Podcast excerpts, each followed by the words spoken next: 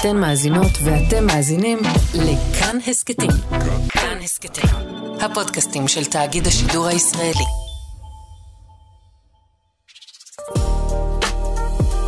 הישראלים עם ז'וז'ו אבוטבול. שלום נמרוד זיגלמן. שלום ז'וז'ו.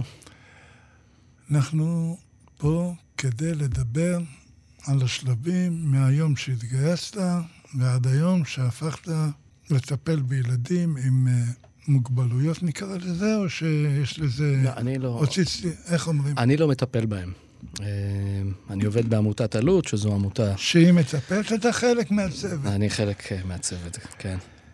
כשאנחנו מדברים על משהו שבדימוי של המילואימניק לא אהבת, או שאני טועה. וואו, זה קרה ממש לקראת סוף השירות שלי, שבעצם הגעתי לתפקיד שהעיקר שלו הוא מערך המילואים של צה"ל, ועסקנו לא מעט גם בקידום החלטות כאלה ואחרות שמסייעות למילואימניקים ולמשפחות שלהם. לי היה חשוב מאוד גם לעזור לתדמית של משרתי המילואים, שבאותה עת הייתה תדמית קצת ארכאית נקרא לזה, ועסקנו לא מעט בשביל לעדכן אותה, לא מעט בשביל להבהיר שמילואימניקים של היום, אפשר להגיד, זה כבר לא גבעת חלפון, זה כבר לא ללכת לחפש את עצמך. רוב המילואימניקים, מילואימניקים צעירים עם משפחות שעוזבים את היום-יום שלהם, תוך ידיעה שהם מחמיצים לא מהדברים, גם בבית, גם בעבודה, גם בלימודים, וצריך להעריך אותם על זה. היית קצין משאבי אנוש 24 שנים, שלמעשה נגעת בכל נקודה, אם זה הבעיה האישית, הפרטית, נכון, או כן. החברתית. היום אנחנו נמצאים בסיטואציה שגם המילואימניקים מככבים, ולא משנה כל אחד מהדעות שלו. כן. איך אתה מסתכל על הסיטואציה של לקחת משהו שהמדינה בנתה, נתנה, סייעה, נכון שתרמת, לא אתה, נדבר כן. כך, לא? ולהשתמש בו למשהו שלא קשור בכלל, למשהו פוליטי, לא פוליטי. זה לא פוגע בדימוי, כי... אני אגיד לך ככה, אחד, לצערי, הסיפור הזה של מערך המילואים, זה היה כמו שטח הפקר. הרבה מאוד שנים. לא עסקו בו מספיק, לא טיפלו מספיק במשרתי המילואים. אני מדבר איתך על הרבה מאוד שנים, ועל כל הרמות, זאת אומרת, מהדרג המדיני, וגם הדרג הבכיר בצה"ל.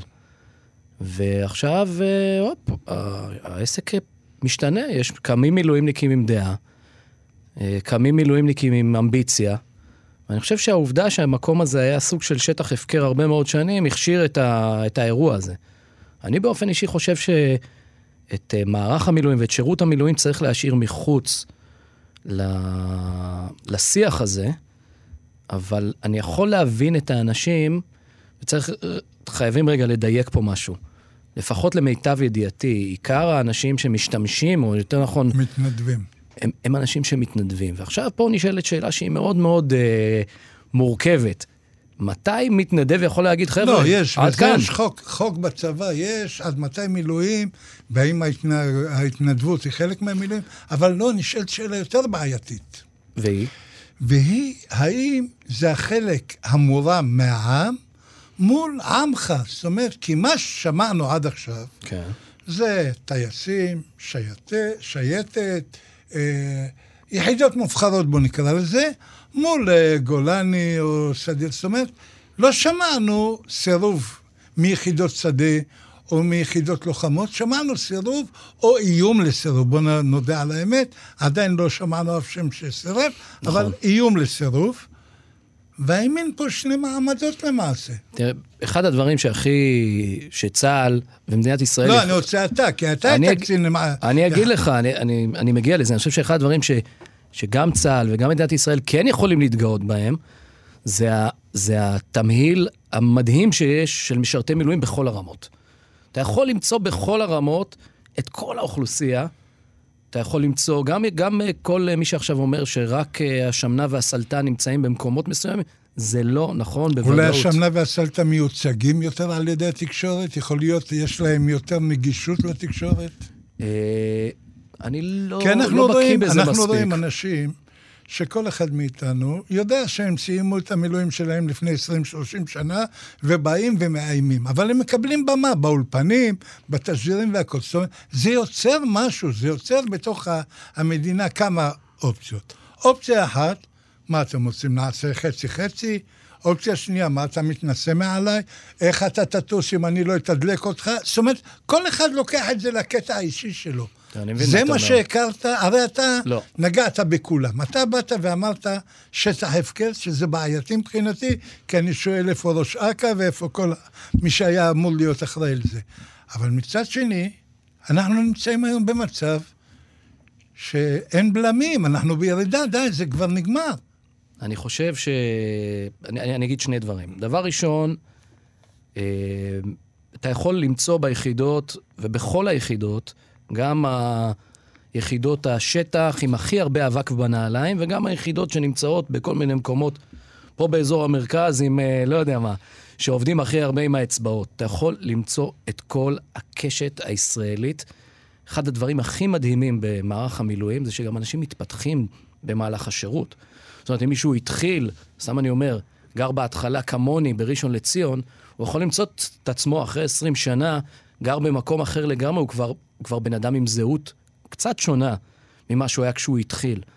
שירות המילואים, בגלל שהוא ארוך ובגלל שהוא נשען על ערכים מאוד מאוד עמוקים, מביא הרבה מאוד גוונים, ומביא בעצם קשת מאוד מאוד רחבה בכל היחידות. את זה אני אומר לך, את זה באחריות. באחריות רבה. אבל מה שאני קיבלתי, שאתה היית מודאג מהדימוי של האיש מילואים. זאת אומרת, זה הדאיג אותך, רצית לשנות. נכון. מה לא היה בסדר בדימוי? אני יכול להגיד לך שיש עדיין דברים שהם אינם בסדר. כמו? אני חושב שבן אדם שהוא עכשיו, נגיד סטודנט, הוא צריך לקבל, שהוא סטודנט והוא יוצא עכשיו לחודש של תעסוקה מבצעית בדרום הר חברון. קיבל דחייה למבחנים וקיבל עזרה גם. זה פעם, אתה צודק, היום המדינה הבינה שאם היא לא תתמוך באותו סטודנט, היא תפסיד פעמיים. היא תפסיד את ההכנסה שלו העתידית, והיא תפסיד אותו עכשיו בתור מילואים. אז תראה, פה יש הבדל גדול מאוד בין מה שאנחנו מכירים שצריך לקרות, לבין מה שחווה הסטודנט בקצה. הסטודנט בקצה בסוף בא אליי, או בא אליי בעבר, כן? היום אני כבר לא עוסק בזה, עוסקים בזה אנשים מוכשרים יותר ממני היום, והם, הסטודנטים באים אלינו ואומרים, רגע, שנייה, יש גם פרשנות לכל הדברים האלה. אוקיי, אז את המבחן, נותנים לי מועד ג' אבל נותנים לי אותו שנה אחרי. את המבחן הופכים לעבודה, ואת העבודה עושים אותה לפעמים קצת יותר מורכבת לעיכול מאשר מבחן. אז אני שואל, וכולנו צריכים לשאול את עצמנו, האם לזה התכוונו? האם התכוונו? אבל זה תפקידכם, זה תפקידים של קציני משאבי אנוש, איפה אתם? מצוין. נו, אז למה אתה לא מפנה את השאלה אליך? אז בגלל זה אתה מראיין אותי, בגלל זה מה שעשיתי. ומה עשיתם? איך הצלחתם לשנות, לעזוב? יש דברים שאנחנו הצלחנו, ויש דברים שהם ייקחו עוד כמה שנים טובות עד שזה יקרה. אני יכול להגיד שבאקה, באגף כוח אדם, יש ענף, מצוין, שזה תכליתו בעצם, וגם יש את קצין מילואים ראשי, ששני הגופים האלה, בעצם הגופים היחידים בצה"ל, שתפקידם הוא לדאוג מקצה לקצה למשרתי המילואים. בין אם בזכאויות שלהם החוקיות, בין אם האם הרשויות, במקרה הזה כמו שציינתי, המועצה להשכלה גבוהה, או אוניברסיטאות כאלה ואחרות, באמת מממשים את ההחלטות של הדרג המדיני, בדיוק כמו שאנחנו התכוונו. ובהרבה מאוד מובנים זה... גם לשפוך אור, יש הרבה חוסר מודעות, גם של המילואימניקים עצמם אגב. חוסר מודעות לזכויות שלהם, או לחובות שלהם בחלק מהמקרים, וגם לשפוך אור בצד השני, באוניברסיטה, הלו חבר'ה, שימו לב, יש את הדבר הזה והזה והזה, ואמור להיות לכם רכז או רכזת מילואים. זה העבודה שלהם, הם צריכים לדאוג למשרתי המילואים שנמצאים כאן. אבל סטודנטים זו רק דוגמה אחת, יש עוד הרבה מאוד תחומים ותחומי חיים שהיינו רוצים, שאם מישהו כבר עוזב, נדרש לעזוב את משפחתו ואת עיסוקה ואת העסק שלו, לרבות אם הוא עצמאי, אז בכלל הוא נדפק כמה פעמים, בעניין הזה. אנחנו רוצים שהוא יקבל בחזרה את מה שהוא צריך לקבל. אמרת שאתה מראשון. נכון. ונזכרתי בעבר, כן. היום מקריית אונו. כי מראשון, המפקד שלי במילואים, קראו לו עופר חודרוף. הבן של שוער נבחרת... לא, הבן של יעקב חודרוף. של יעקב, אבנר זה משינה, כן, סליחה. והוא בעלים של חברת רחוב אוטוס, חברת נסיעות והכל. והיה לנו הסכם. כל פעם שמישהו לא רוצה להגיע למילואים, תקרא לי, אני מגיע. ואפילו לא חייבתי את הביטוח לאומי, כי היינו מקבלים תלוש כזה כחול לקבל. יפה. אהבתי את זה. נכון. איך המילואימניק של היום? וואו, אני יכול להגיד לך שגם פה יש הרבה מאוד גוונים, וכל אחד איפה שזה תופס אותו, ובזמן שזה תופס אותו, ובדרך כלל זה תופס אותו בזמן לא טוב. אני יכול להגיד לך לפחות שביחידות הקרביות, והיחידות המבצעיות, אלה שההשפעה שלהם על ביטחון המדינה היא ישירה, אתה יכול לראות שם מוטיבציה מאוד מאוד גבוהה. אתה יכול לראות שם גם מפקדים שהם גמישים, מבינים את הצרכים גם של המערכת וגם של החיילים שלהם, ואתה רואה גם הרבה פתרונות. ואני מלא השתאות והערכה, כמו שאתה בטח כבר מבין, כלפי המילואימניקים, כלפי המפקדים במערך המילואים. אני חושב שמה שהם עושים זה דבר נדיר. אני חושב שמדינת ישראל והצבא, לרבות הצבא בכלל, צריך להיות מאוד מאוד פעיל כדי לחזק אותם ואת המוטיבציה שלהם דרך זה שהוא דואג להם. אולי כקצין משאבי אנוש לשעבר, כדאי להפוך את הצבא שלנו לקטן יותר ומקצועי, ובתשלום בקבע, זאת אומרת שיהיה במקום צבא העם, שיהיה צבא מקצועני, שמקבלים את המקצוע, מתאמנים על תחום מסוים, וזה הכל. אני חושב, תראה, יש לזה כל מיני דוגמאות בעולם, אני חושב שהדוגמה הכי בולטת בעידן האחרון היא של גרמניה. בגרמניה בדיוק הייתה הדילמה הזאת, מה עושים, ובאמת החליטו שאין שם גיוס חובה, ועכשיו זה גיוס התנדבותי, והמצב שם הוא די גרוע, בהיבט מה זה עשה לצבא. זה החליש מאוד את הצבא. כן, כי הם לא נמצאים במלחמות או ביום קיומי. זה מאוד החליש את הצבא. אני חושב שמעבר לכל הדברים האחרים, הצבא הוא זכות אדירה. שירות בצבא הוא זכות אדירה, וצריך להמשיך לאפשר לכל מי שמגיע לגיל, לחוות את החוויה הזו ולקחת חלק באחת המשימות החשובות ביותר בבניין של... מדינת ישראל והאמרה. אני יכול להגיד לך שבזמן שהתגייסתי, לא יודע אם נולדת אז, אבל לא רצו לגייסתי בצבא כי הייתי נוער בעייתי. ולקחתי עורך דין שנלחם בהם, והוא לא הצליח, ולקחתי עורך דין נוסף, ועד היום אני זוכר את השם של הרס"ר שקיבל אותי, ישראל בננו, שים לב טוב כמה אני זוכר, הביא לי גאווה, אתה יודע מה זה להסתובב בשכונה עם מדים? זה כאילו אני מלך. כן. אותה הרגשה קיימת היום גם, הרצון, ההתלהבות, לא ביחידות העילית שדיברנו עליהן, שלצערי יש לי דימוי שלילי עליהן, בקטע מאיפה הם באים, והפריבילגיות, על היחידות השדה האלה שדיברת על האבק. אני חושב שאפילו יותר. אני חושב שלהשתייך לקבוצה כזו, קבוצה של לוחמות ולוחמים, זו גאווה אדירה, ואני יכול להגיד לך, שאני רואה, עוד פעם, אני כבר לא חלק מהצבא הסדיר, אבל אתה רואה את כמות המאמץ וההשקעה והתכנון והאמביציה שמושקעת בגיוס למערך הקרבי, זה דבר שהוא באמת מעורר השתאות, ואני חושב שמי שהיום מגיע ובסוף חווה וצולח את מסעות הקומטה, בכפיר, בגולני, בגבעתי, בנחל, בצנחנים, בתותחנים, בשריון, באיסוף הקרבי, אתה רואה אנשים שהגיעו הביתה. מרוצים, גאים. סיפר לי שאול מופז, בטח שמעת את השם הזה, שהוא הקים את עמותת עתידים, נכון. זה היה ההצלחה הכי גדולה. אמרתי לו, מה זה? אומר לי, ילדים מהפריפריה, שלא היה סיכוי אחד שבעולם שהם יגיעו להיות קצינים או מפקדים, או עם רמת לימוד מסוימת, קיבלו את זה. וזה הוכיח את עצמו, למה הופסק? עתידים לא הופסק. לא הופסק, עדיין ממשיך. בוודאי. אני עמום, יפה, אני הבנתי ש... בוודאי, להפך, עתידים הוא אחד מהמפעלים החשובים בעתודה האקדמית של צה"ל. שנותנת לפריפריה את היכולת ללמוד, את הגיבוי, את הדחיפה. כן.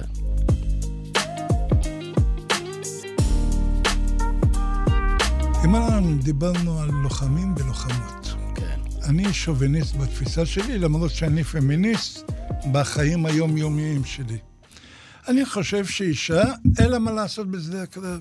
Okay. לא בטנק ולא אין לי בעיה שתהיה בטייסת, או ביחידת ה-8200, או ביחידות שלא מגיעות למגע עם האויב. למה?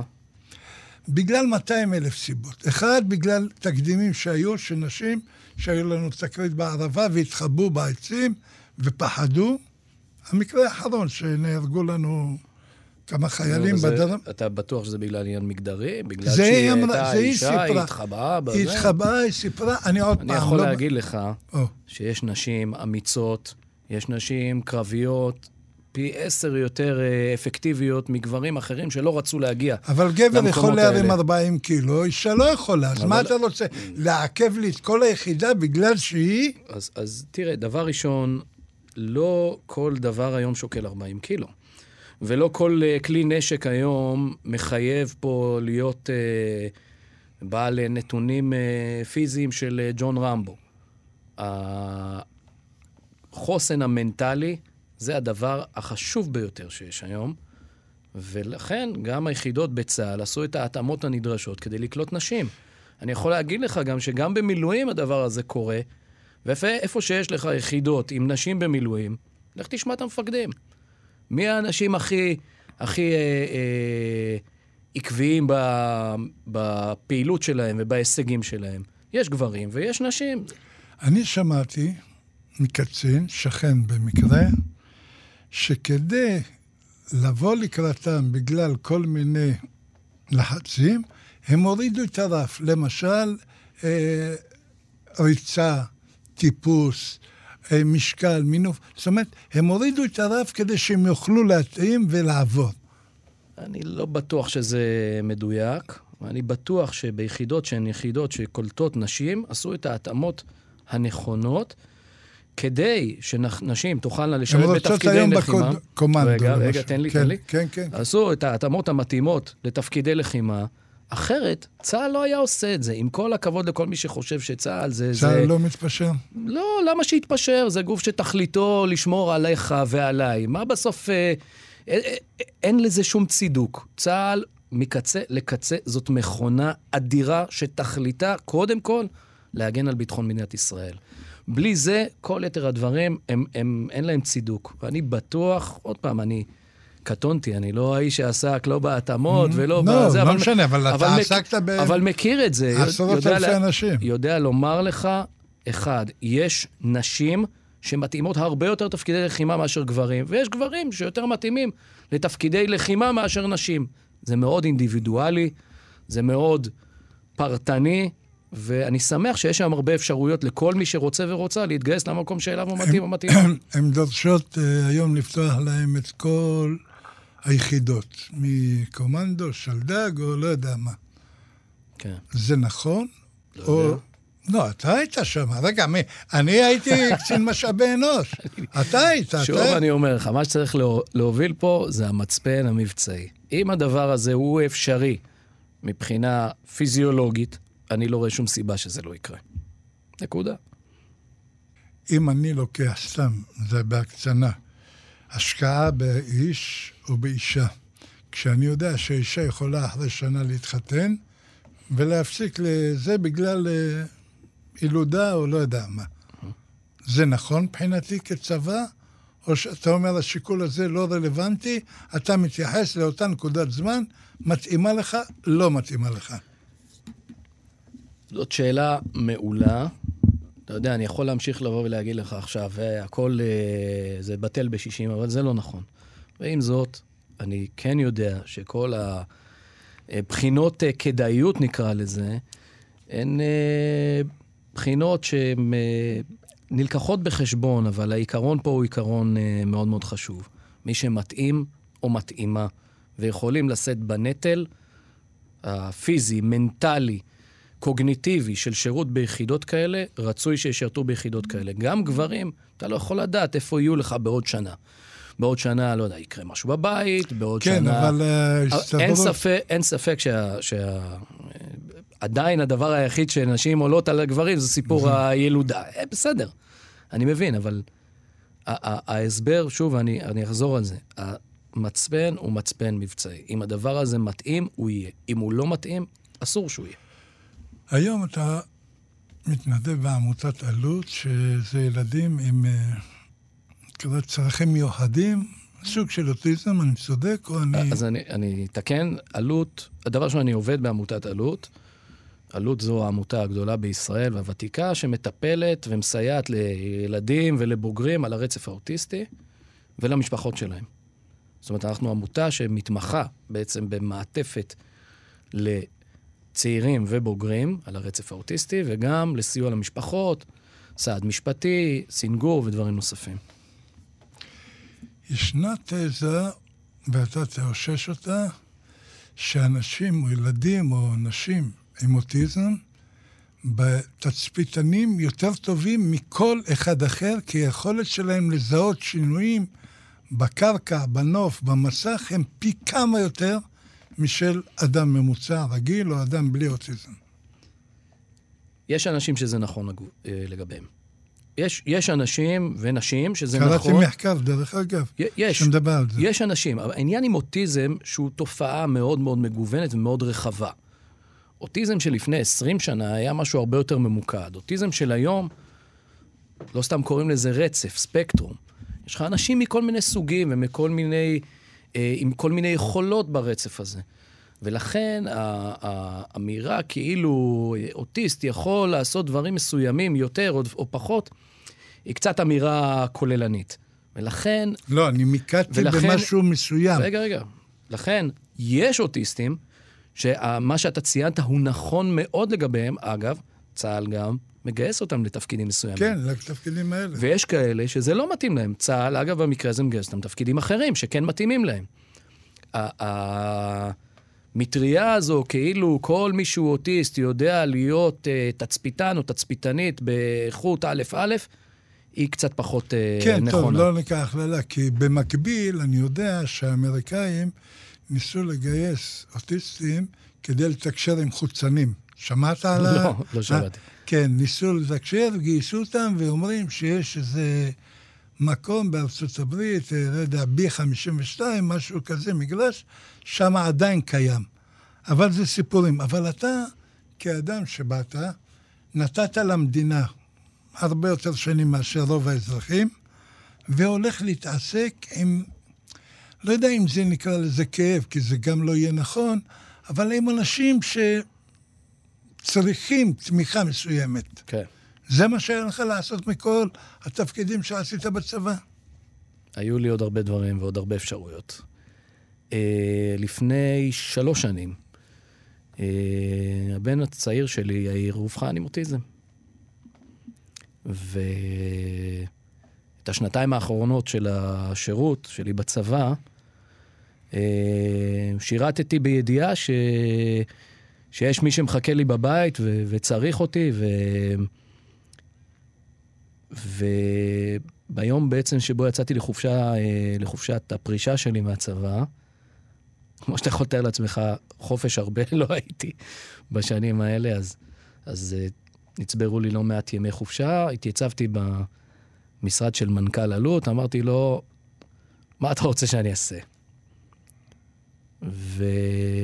ובעצם שם הייתי 7 חודשים בהתנדבות, סייעתי במספר פרויקטים ונשארתי שם. כי אני חושב שאני קיבלתי בעצם את המתנה, לקחת את כל מה שלמדתי בצבא. את כל היכולות, את כל הכישורים, את כל הניסיון שצברתי בצבא, להעביר אותו לאוכלוסייה שוואלה, צריכה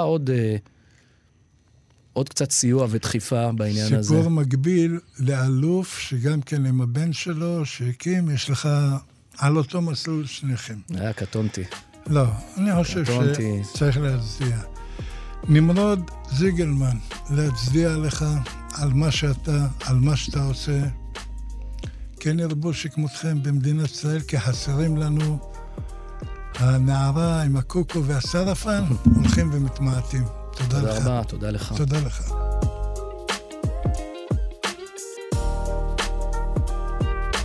תודה לעורך כאן הסקטים, אייל שינדלר, למפיקה ליהי צדוק, לטכנאי ההקלטה, דרור רוטשטיין ומשה מושקוביץ, לאיתי ניקסון, שסייע בתחקירים. נשתמע בהסקט הבא. תודה.